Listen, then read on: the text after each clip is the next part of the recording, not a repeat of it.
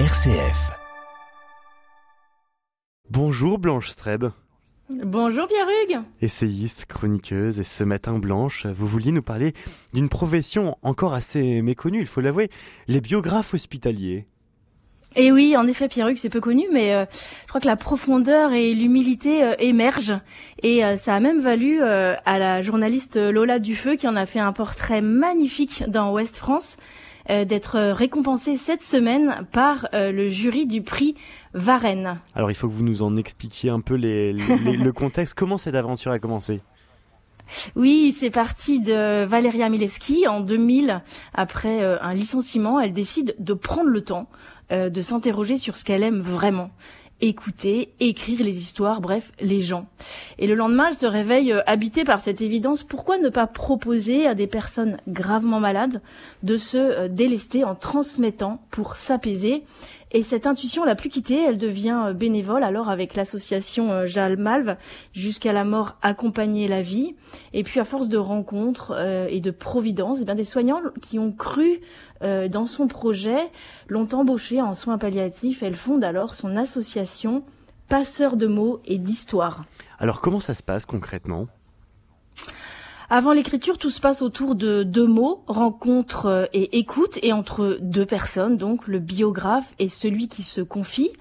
Et ce qui se passe est beau. Euh, la personne malade se retrouve avec ce projet qui remet du sel et du sens dans sa vie, dans sa fin de vie, qui restaure aussi son sentiment de dignité s'il a été fragilisé par la maladie. La personne, eh bien, elle dépose ce qui a le plus compté dans sa vie, le merveilleux, le tragique, ce qu'elle veut léguer, transmettre. Et si ça fait émerger un sentiment de gratitude, mais quel apaisement c'est le sentiment d'une vie accomplie et c'est euh, profondément antalgique, ça soulage la souffrance morale.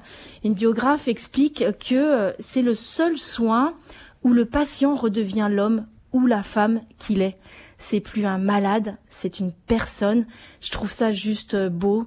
C'est revoir l'unique en chacun en fin de vie et chacun comme unique jusqu'à la fin. C'est donc en fait un, véritable acte de soin à part entière pour les proches aussi.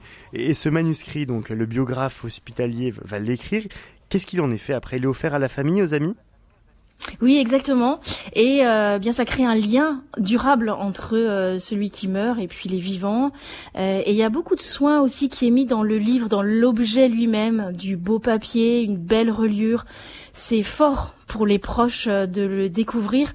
Mais alors d'expérience, les biographes ne le remettent pas trop vite après le décès, euh, sinon bien le livre s'associe trop à la perte, à la souffrance vive.